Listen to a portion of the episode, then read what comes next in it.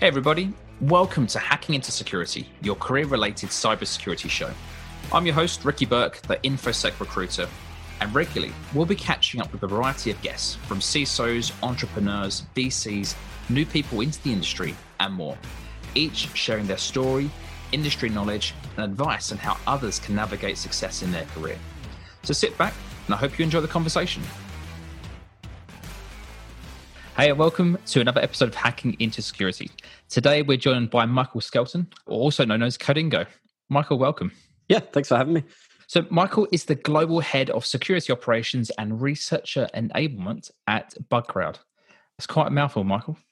it's it's one of those titles that never quite expresses the role. Actually, we'll cut the formalities. I'm not used to calling you Michael.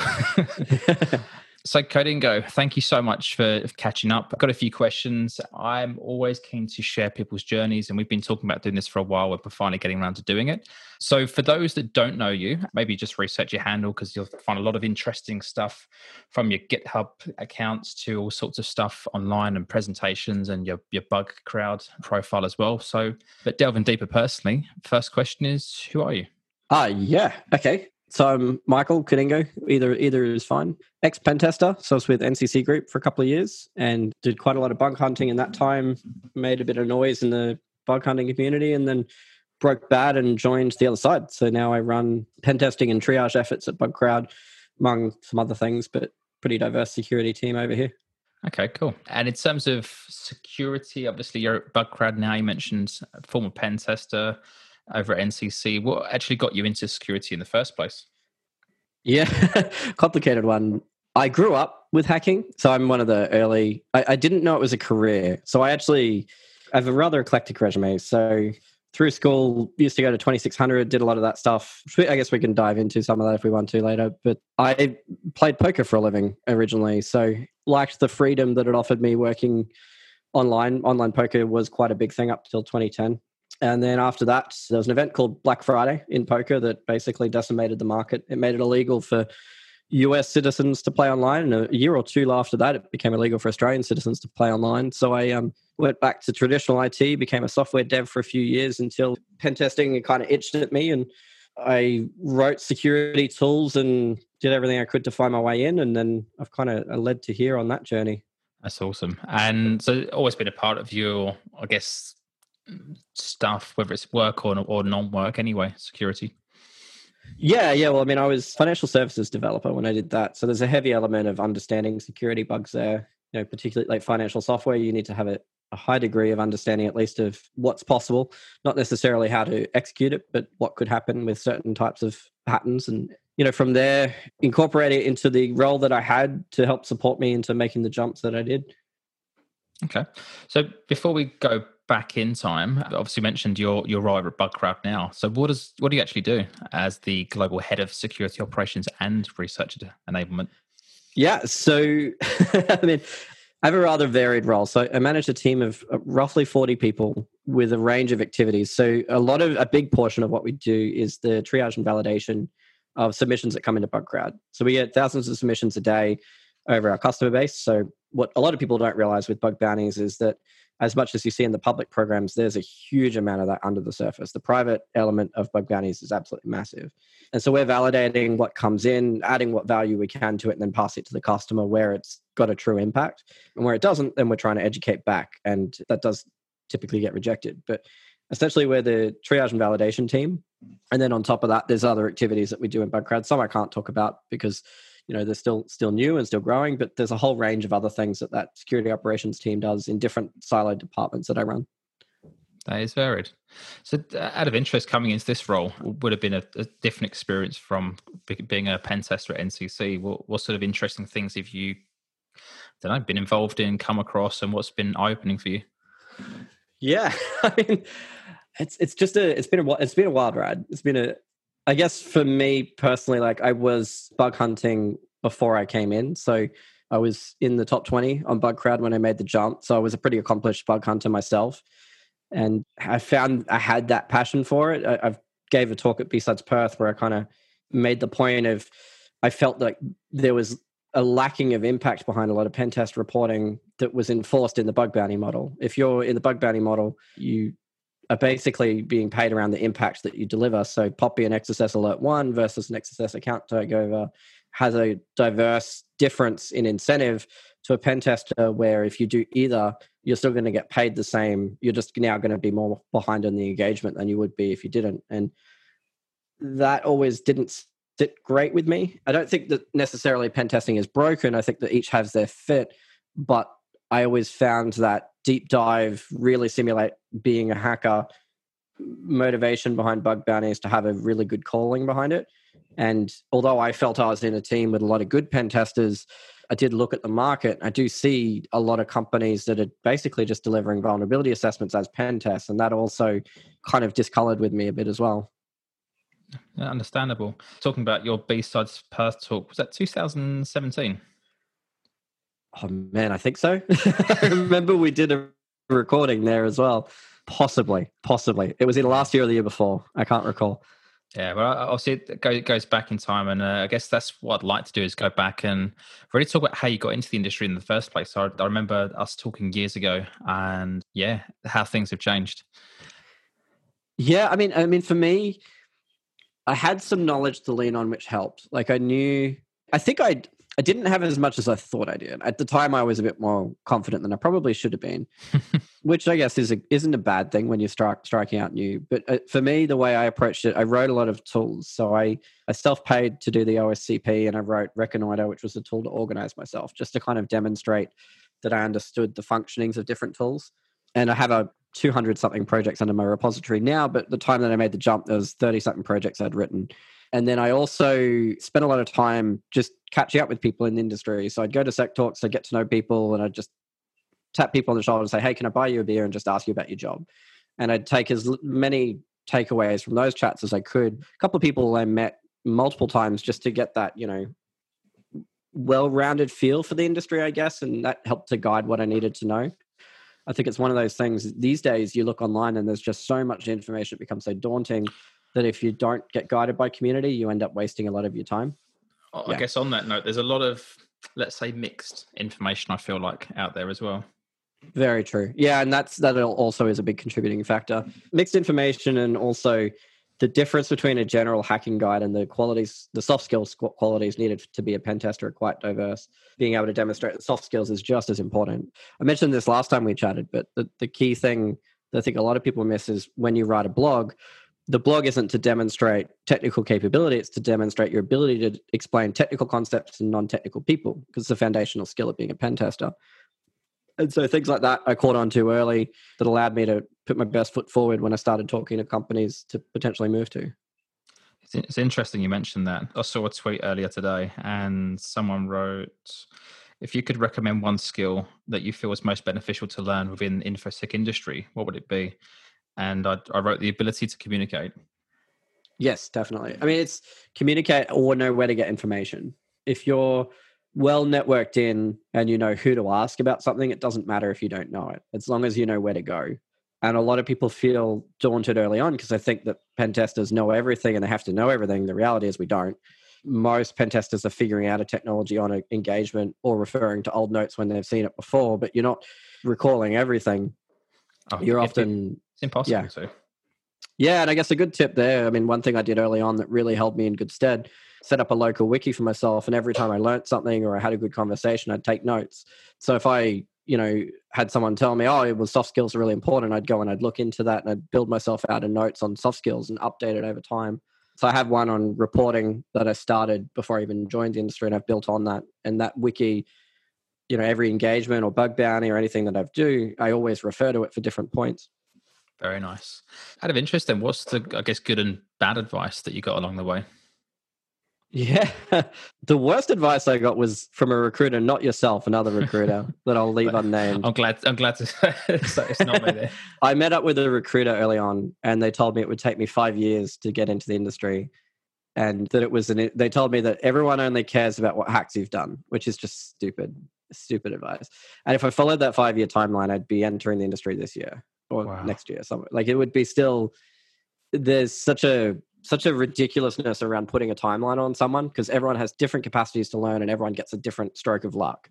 Like luck is a big factor in it as well, having the right opportunity at the right time. And I think that stuck to me is if anyone's trying to dictate your time to make that transition, they really don't have any foundation to place it on. It's everyone's going to have a different journey. Everyone's going to get different opportunities put in front of them. And one person might do it in a year and one person might do it in three, but that doesn't mean that there's a skills gap there. It's just that they saw different things to seize upon. I think is also someone could have five years experience of doing something, but someone else could have 18 months, but have achieved a lot more in that space as well. Totally. And I mean, five years experience in this industry could be in the wrong technology for what the market's looking at at the time. You could be the most experienced network pen tester ever today and struggle to interview against people who are really good in web because that's where the market is right now. Whereas we throw back 10 years, it'd be the opposite. So it's really going to come down to what is a company seeking or companies and do you fit it? Yeah. So what, what's the good advice that you picked up along the way? Networking. Networking is key. I mean, that was the best thing early on. The best thing I did was go to Sec Talks early on because that gave me that like quick insight into how the community functioned.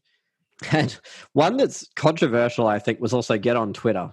And I took a lot longer to do that than I should have, but there's definitely a large element there. There's a lot of toxicity and there is a lot of elitism that kind of kicks through Twitter, but there's also a lot of good things that kind of come to your attention quickly if you curate curate your network right. Yeah, well, with nearly 10,000 followers, you haven't done too bad. Yeah. Yeah. I mean, it's uh, like, I think it's more around who you follow and what you follow. I think yeah. that's the, the crux of it, right? Is seeing something trending amongst a network that you've curated carefully helps quite a lot. That's awesome. So, networking, getting on Twitter, again, not, not for everybody, but that's been helpful. Anything else that's helped you as well? It's a good question. I think contributing back it would be the big thing there. So, taking the time to step into you know different points of education and answering questions for people. I mean, a big part of how I got where I did in the bug bounty community was by answering questions. So I was a, a pen tester working fully remote. So the first hour of each day while I was winding up, I'd jump over different slacks and just answer any questions that hadn't been answered overnight. And that forced me, if I didn't know the answer, to go and learn something. So a lot of the time, you'd see someone with, oh, I've got this weird situation. I don't quite know how to access this. So I DM them and try and figure it out because it would teach me more as I as I went along the way because I was getting an interesting situation or someone would be like, oh, I found this tool. I don't quite understand what it does. It'd expose me to a new tool. So I learned a lot personally by giving back. And it also showed me gaps where opportunity could be created. So you know someone would be like oh you know Sublist3r is not quite doing this and that was part of what started the discussion between Ice3man myself and jason haddix at the time of how subfinder would end up existing. Because you know there was this gap there and we it was seen because of that activity helping people trying to solve it with the tools they had it just you could really easily spot opportunity. So i think giving back although people look at it oh it's so selfless people giving back. There's actually a lot of selfishness behind it because you're getting that insight and that you know that perspective on the community that someone who's just consuming won't ever see. Yeah. Plus it's the right thing to do. I mean if you're if you're getting something from others it's it's good to give back and share your knowledge as well. 100% 100% i mean that's it's how we function. Open source runs it so you need some sort of element behind that okay so just going back to that sort of phase so before you were pen testing full time how did you i guess get that break from doing what you're doing because you work in the in the cancer council all the time yeah, so so I left. I was financial services developer for a couple of years. I left that and I went to Cancer Council, and I was heavily involved in their digital team and a solutions architect at the time. So I came in. Essentially, I was titled titles stuck. They never quite reflect right, but I was I was titled solutions architecture, but I was essentially solve problems technology expert. So something would be put in front of me and I'd find a way to deliver it. And as a component of that, I was able to then fold security into my role. And I got a couple of years experience as a person on that side doing security just by um, nature of a charity. You can just grab at stuff. If there's an opportunity there, you can be like, hey, I want to take this on, I can solve it. And so I was able to do that and I was able to bring it in. And then along that journey, we received a pen test report from a big four, and which will remain nameless, but they did a pen test for us. And leading into the test, I was like, oh, well, I want to see where they go. And so I set up honeypots over the network. I set up an IRC server on one of the servers and just things that should make it into any report. I set up like, you know, passwords list somewhere and things like that. And none of it, uh, yeah, well, the thing is, it came back, the report came back, none of that hit the report. And then the report came back saying, hey, you've got these employees on LinkedIn. This exposes a risk to you. That was literally the only item on the report. I still got it somewhere because it was just hilarious to me. And that was actually the tipping point where I was like, you know, I need to dive into pen testing because this industry looks like it just doesn't know what it's doing, which uh, totally the wrong statement, but that was the impression I got at the time. I don't think the industry doesn't know what it's doing, but receiving a report like that as someone with a bit of security knowledge and knowing how I would compromise that network really kind of stuck out to me. And so then that's when I bought the OSCP and I started networking in. And before that, I'd kind of seen pen testing as, oh, well, I haven't spent my whole career doing that. These other people have. I don't have a chance of getting that job. And then that one report kind of tipped it the other way to like, oh, these people, you know, I could do that. Yeah. And uh, the more I got in, the more I realized, hey, I, there were actually people that like spent their career doing that that are phenomenal but the industry moves so quick you can play catch up you can still learn your way in if someone's done it for 10 years and someone's done it for two years they can still be delivering the same level of impact depending on what they've been learning recently and so you know it kind of opened my eyes to what was possible and that led to me eventually getting a pen testing role that's great. And I know from talking with you that it's actually your ability to communicate that's also played a big part in your role as a pen tester as well. Yeah, I'd, I'd say so. It's. Uh, I mean, I the last two jobs I had uh, weren't advertised, and it was just getting to know people, expressing a need, and how I'd solve it. Like my pen testing job as well came via referral. I mean, it's it's all comes down to you know. I mean, I think people overthink jobs that you don't always have to wait for business to have a need. If you if you think that you've got the right skill set and you approach a pen testing firm with, "Hey, I have my OSCP. This is my reporting quality. This is what I can do. A lot of them will probably hire off the back of that because they're always looking for talent. I mean, even uh, well, I'd say especially in this market, there's a lot of roles out there, and if you're starting out, you come in at a different price point to others. It becomes pretty expressed interest. So there's definitely an element of that at play. Time for a quick break. I'm Ricky Burke. In my full time role, I'm the founder and director of CyberSec People, a leading cybersecurity recruitment company where we support organizations across the US and APAC in hiring cybersecurity talent. Through our connections and reach into the security community, our deep industry knowledge, we save organizations time when hiring. We have a 98% success rate and a three year track record that demonstrates we only have to send, on average, two applicants to find success. If your organization is hiring, reach out as we'd love to discuss what that means for you. In the meantime, Thank you for listening and enjoy the rest of the podcast. I guess going forward a little bit, I know, you know, someone trying to land their first job as a pen tester isn't always that easy. Once you've got even six months on your CV or your LinkedIn as a pen tester, then suddenly things start flowing to you. I guess how have you taken sort of your experiences trying to land those initial jobs into what you do today? Yeah, I mean, uh, so one of the first things I did here was to create an intake program. So essentially, the thing that I found most lacking, and still think is very lacking, is that a lot of companies do graduate programs for the sake of doing graduate programs. They don't actually build any capability around it. And there's quite a lot that advertise it that don't actually hire anybody. They just like oh, to advertise to do for. Yeah, yeah. Well, that was one of the interesting discoveries because we on GitHub started a list of companies doing graduate programs and then tried to verify it. We could only verify one company that had ever actually done it. And so it's a bit to be frank, disgusting that companies do that, but they do that for the customer optics. And so one of the early things I did was to hire a full time trainer, Luke Stevens, and then to start hiring existing students. So not waiting for graduates, because I think that's a bit of a cop out in itself, but hiring people that were actively in uni on a part time basis with a full time trainer and manager over the top of them to support that journey. So they have that supportive, look, I'm struggling with this, and they've got someone immediately to turn to who's not on a billable job or someone they can't turn to and so that's been pretty key like my way of us i guess i'd be a hypocrite if i didn't do that because i've been so critical of graduate programs and if i didn't do one myself then i'm just a hypocrite. And i don't think we've got it perfect and i don't think there's ever a perfect way to do it but i do think that there's enough lessons in not just do it for the optics. Like we don't advertise it. This is the first time i think we've ever actually externally talked about it beyond just slack and other places that it, you know the motivation's different. It's not something that we're like going in front of customers and being like look we're awesome. We do graduates. Whereas that seems to be the case in a lot of other positioning. That makes sense. Well it may not be perfect but it sounds to be honest a lot better than what most are doing out there. Uh, well, maybe. It's hard to it's hard to get insights into that too, right? Well, like you uh, say, you'd be a hypocrite if you maybe you didn't try something. But uh, from what I can hear and see, it sounds like a lot of people getting some value and they're actually getting career opportunities and progression. Yeah, well, we're into our ninth We've just made offer onto our ninth one, so we've done a done wow. a reasonable amount through there. So one that's gone on to his own career, like after that, which is good, and then others are just creating headcount and opportunity where it makes sense. It's it's easier for our model in some respects because we can tier out the types of work very easily. So on a validation front, you can say, look, we're only going to put this person on informational type reports and they'll escalate it if it looks like it's something more. And then gradually, as they learn different things, incorporate different elements and separate up. You know, so senior members only are the only ones seeing certain things which is a lot easier than say pen testing or other things. But I think defensive teams could take that same approach pretty easily.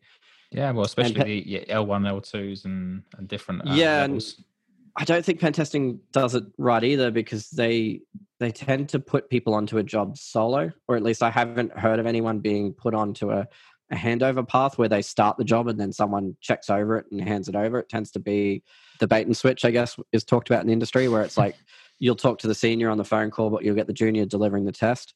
That's something I think should never happen. I think it until someone's really got a bit of experience, you should have someone checking over that job to give them not to say they don't have the skill, but to give them opportunity to learn because they'll also see the senior's workflow. There's or you know vice versa, they'll get to knowledge trade there.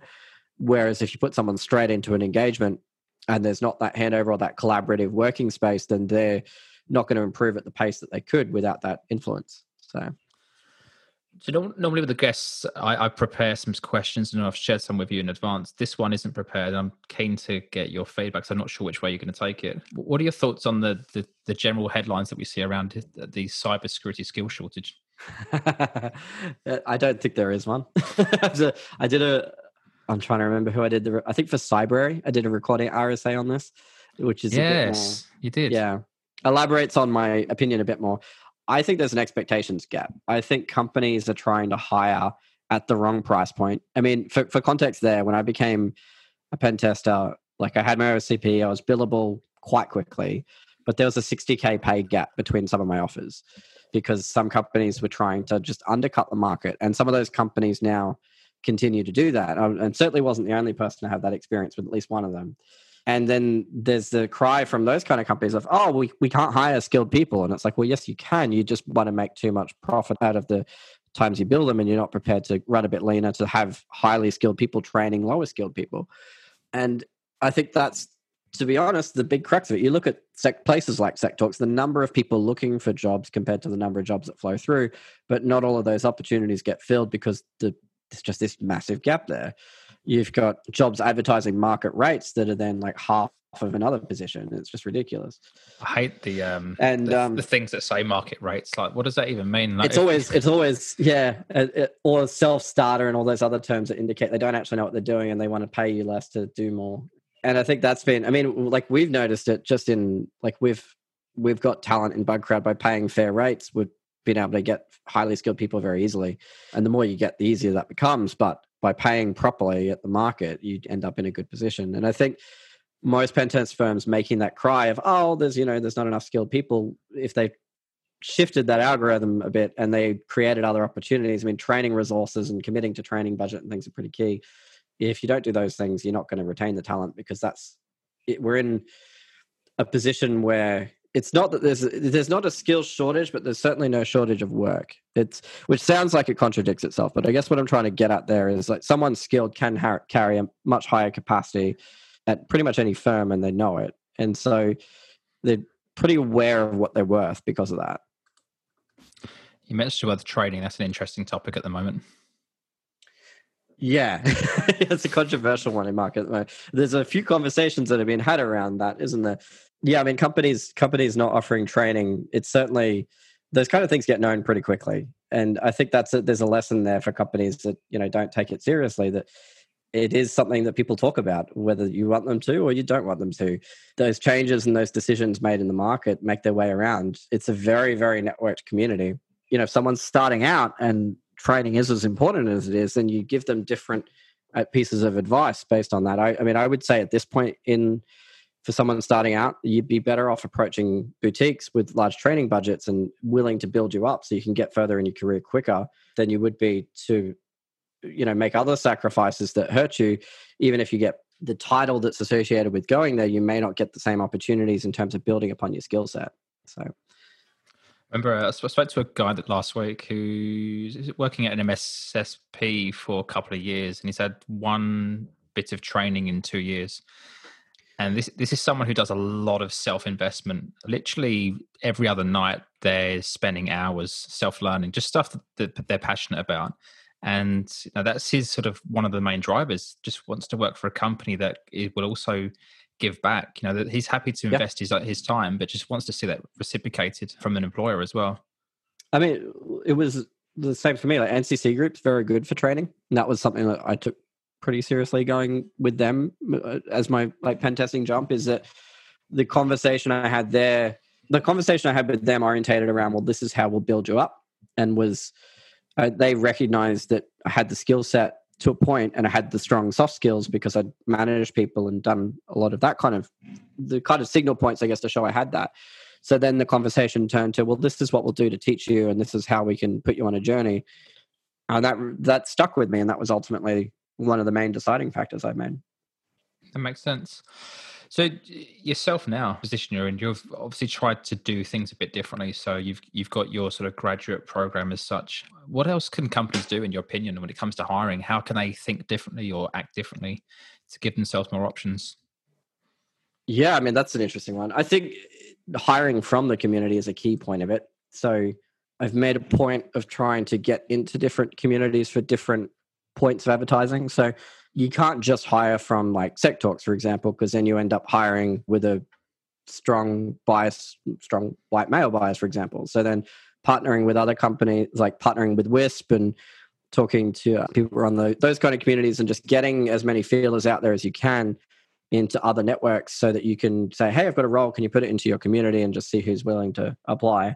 Has been quite successful for us as well as I guess the the benefit we have being such a public company that does make things easier. I think for a pen test company, it's that network becomes so much more key.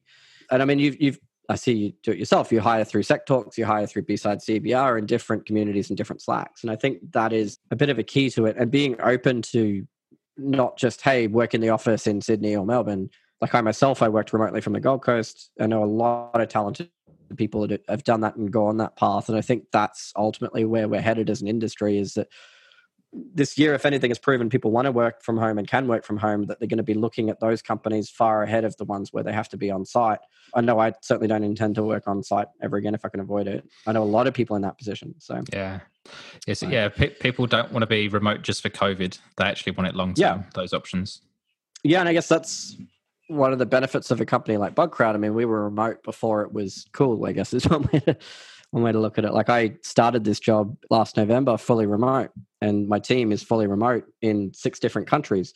So if that can work, and it's you know powerhouse in the industry running as much work as we do, why can't it work for a pen test company that's got more measurable outcomes and isolated work streams? So it to me, it, you know, as long as you spend time working out how the culture of the company is going to sit. So making sure that you know it's you've got active places for people to socialize, regular team meetings, people to you know get together and meet in, as well as regular just drinks and catch ups. I think those things are pretty key. But if you establish all of that, most pen testers are happier working from home and in a lot of roles because there are so many parts where you just need to go and learn something and dive down a rabbit hole, that's much easier to do in your own environment than it is in a busy office environment. How did you find that? Because I guess going into your first role as a pen tester, working remotely, so you didn't have you know the, the opportunity to you know, turn your chair to someone else and tap someone on the shoulder and ask for advice. How was that for you? Yeah, I mean, my way is probably not the healthiest way. I solved it with hours. I put more time in than uh, I would say most. I mean, I just I overcommitted my time that was it was a job that I really wanted. I was given the opportunity and I really wanted to thrive. So I I would work my day, I'd take a heap of notes of what I had to learn. And if I came across something that I wasn't sure and it wasn't the end of the engagement, I'd put it into my night work. And so then when the night came, I'd be like, okay, so I have to learn everything I can about J session ID because I saw that into in this HTTP app. Let's go down the rabbit hole and then I'd build out my wiki and I'd build out my notes. So next time I came across that, I had my notes. And I did it that way. I just went down, you know, as many rabbit holes as I could. And I, I made sure that I was spending my time effectively on that by having my work hours and my study hours very distinctly separated. So I'd, I'd work my day, I'd have dinner, and then I'd study. and pushed pursued it that way you mentioned it there, there and I, it's one of the things I guess I want to cover as well is especially those that are aspiring to get into the industry. It takes a lot of, unfortunately, it does take a lot of time, dedication, and, and learning resources. So, just to give some real insight, what, what did it take for you to get to the point where you know you were getting offers and you were in a position to actually get offered jobs and accept a position? Yeah, well, it's hard, right? I don't necessarily think my way is the only way. I think I no, just your I, your your experience. That's all I'm talking about. Yeah, yeah. I guess I I think I'm not the smartest person in the world. Where I'm not the smartest person in the room, but I'm one of the harder working people in the room. Like I'll throw hours at a problem because I'm stubborn and I want to get there. And I think that's worked for me. But there's definitely people where it's like they just have something. You know, that quality that you you talk to someone, you're like, okay, they're going to succeed, and they don't need to necessarily do that. So I do, I do want to kind of lead with I brute forced my way through, but that's not necessarily saying that's what you have to do because it's not the healthiest thing to do either. I I, I enjoy it. Like I like to be down that rabbit hole, and that keeps me going. But for me, you know, I wrote tools, I did VulnHubs and things like that. I, SecTalks, I try and participate. And then once I had that pen test role, I continued doing that. So I continued looking for new opportunities and I've built quite a healthy collection of tools now because of that. At the moment, I'm investing a lot of time into YouTube. I want to come out of the gate with a heap of content there because it's forcing me down new rabbit holes. And just, I guess, looking at, well, what can I do to deliver some impact that's going to also benefit my learning journey? Like by writing a tool, you fully understand a problem. So Tim Kent and I wrote vHostScan together and in writing that tool i mean this was before i became a pen tester we wrote this tool but in writing that tool i learned all of the nuances that come in brute forcing virtual host that other tools couldn't do. I mean nmap's vhost scanner is actually really really bad because it just it doesn't work with any sort of dynamic data for example. And writing a tool like it, it carved out a new niche opportunity there of something that didn't exist. And so i guess i've always looked for that thing of and not everything takes flight. I have so many private private projects that were just a waste of time in terms of public value, but not a waste of time for me in terms of pushing my knowledge because I'd get yeah. far enough in to go, you know what, I really understand now why this tool exists, you know, and I don't need to release this because someone's done it better, but now I understand why they did it the way that they did. And there's a lot of that. Like you just you you get an understanding of the problem. Mm. And I guess that for me has always been my approach is how do I commit my time in a way that's effective for me? But I think that there's definitely people who don't have to do that and have, I guess that's something else. I don't know. I don't know what term. They're just smarter, so, you know, that don't have to do that and they still succeed really well because they're just so quick to see it. Where I find that I find it, uh, it more effective for me to just. I don't like to understand the surface. I really need to deep dive, and then I, it all kind of clicks for me a bit, maybe slower, I guess. Did you find once you had, I guess, technically in the industry, did that slowed down or changed or even stepped up? It stepped up initially. So it stepped up while I was a pen tester. I have a I have a baby boy now, so that's shifted. I only do so Monday to Wednesday nights. I'll do extra stuff. So I still commit and I have like carved out time of this is what I'm going to do. So before it was I would just do bug bounties. Now that I'm on this side, I don't do bug bounties as much because I don't. Well, there's a level of access I have that makes it very difficult. So I'm pursuing other things that are, uh, you know, like want to put out there. But I'm still keeping that time and that commitment just to keep me driven and keep me technical because I am in a very management focused role as well. Trying to keep myself skilled on the tools and releasing tools is always like, I don't know, an interesting thing to me that I enjoy. The thing that can be misrepresented is when people look at the time you put in and they say, "Oh, it's not a good work-life balance." It it is. It's just that my hobbies overlap with my work. I have a lot of. It's not that I only have technical hobbies, but I really do enjoy that time of like throw on the headphones and just write something. And it, to me, has always been a passion to do that. Even before security, like I used to write different things. I was I think the first thing I wrote was a IRC client when I was like 13, just because I wanted to make my own. I didn't like mIRC, you know and so there's always been that like i just want to make something and it's more tangible to me than security can be because often with security you're breaking something and you don't necessarily fully understand it but you understand it enough to break it when you make something you get a different experience and so it's a lot of time in but it's time that i feel i enjoy and it's just got the extra payoff of i get things that i can make public so Nice. Well, I can't have someone that got to top 20 ranked as a bug bounty hunter for Bugcrowd about asking you about bug bounties. I guess what would be your tips for you know those people that are just starting out that want to start out or even that want to move up the ladder as well? You know, what what helped you get to where you were you know the, the success that you had? Yeah, so I guess bug bounties get misrepresented quickly where there's such a game of recon now and people think that's all it is. So the the main pieces of advice to be successful and things that I think are most successful is to get very good at recon because you won't learn that as a pen tester. And there's a lot of people that are probably offended at that, but pen testing still is five, six years behind the recon game. And that's having spoken to a lot of pen testers that have been successful bug bounty hunters, you learn it in the bug bounty space. Why, why do you um, think that is? Because it's not a big part of pen testing. Externals on pen tests are time based ga- engagements that don't have the same depth requirement because you're not getting incentivized the same.